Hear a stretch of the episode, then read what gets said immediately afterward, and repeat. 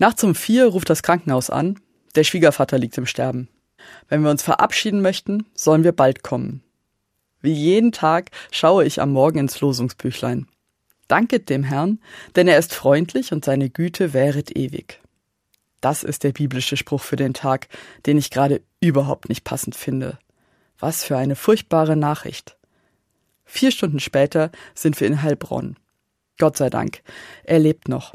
Jetzt sind wir alle da, die Kinder und Schwiegerkinder. Was macht man eigentlich in so einer Situation? Für uns alle ist das das erste Sterben, das wir begleiten.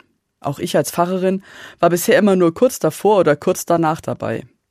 Abwechselnd sitzen wir am Bett von Friedhelm, halten die Hand, erzählen Geschichten aus dem gemeinsamen Leben. Vielleicht eher für uns als für den Sterbenden, der sowieso nur schlecht hören kann. Vielleicht könnten wir etwas singen, schlägt der Sohn vor. Aber nach Singen ist niemandem zumute. Wie wäre es mit Jazz? Das hat er doch so geliebt.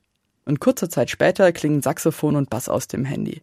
Schön laut, damit es der Vater auch wirklich hört. Es ist bedrückend und tröstlich zugleich.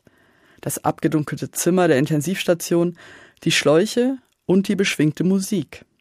Friedhelm schlägt die Augen noch einmal auf. Es wirkt so, als suche er nach der Band, die er hört. Und dann wird das Herz immer langsamer, bis es zum Trompetensolo ganz aufhört zu schlagen. So leicht ist der Tod jetzt gekommen. Und obwohl wir alle sehr traurig sind, ist es auch schön. Der Vater hatte seine Liebsten nochmal versammelt und die Musik scheint ihn beruhigt zu haben. Ich stelle mir vor, dass Friedhelm direkt vom Jazz im Krankenzimmer zu den himmlischen Chören und Posaunen hinüberwechselt. Danket dem Herrn, denn er ist freundlich und seine Güte währet ewig.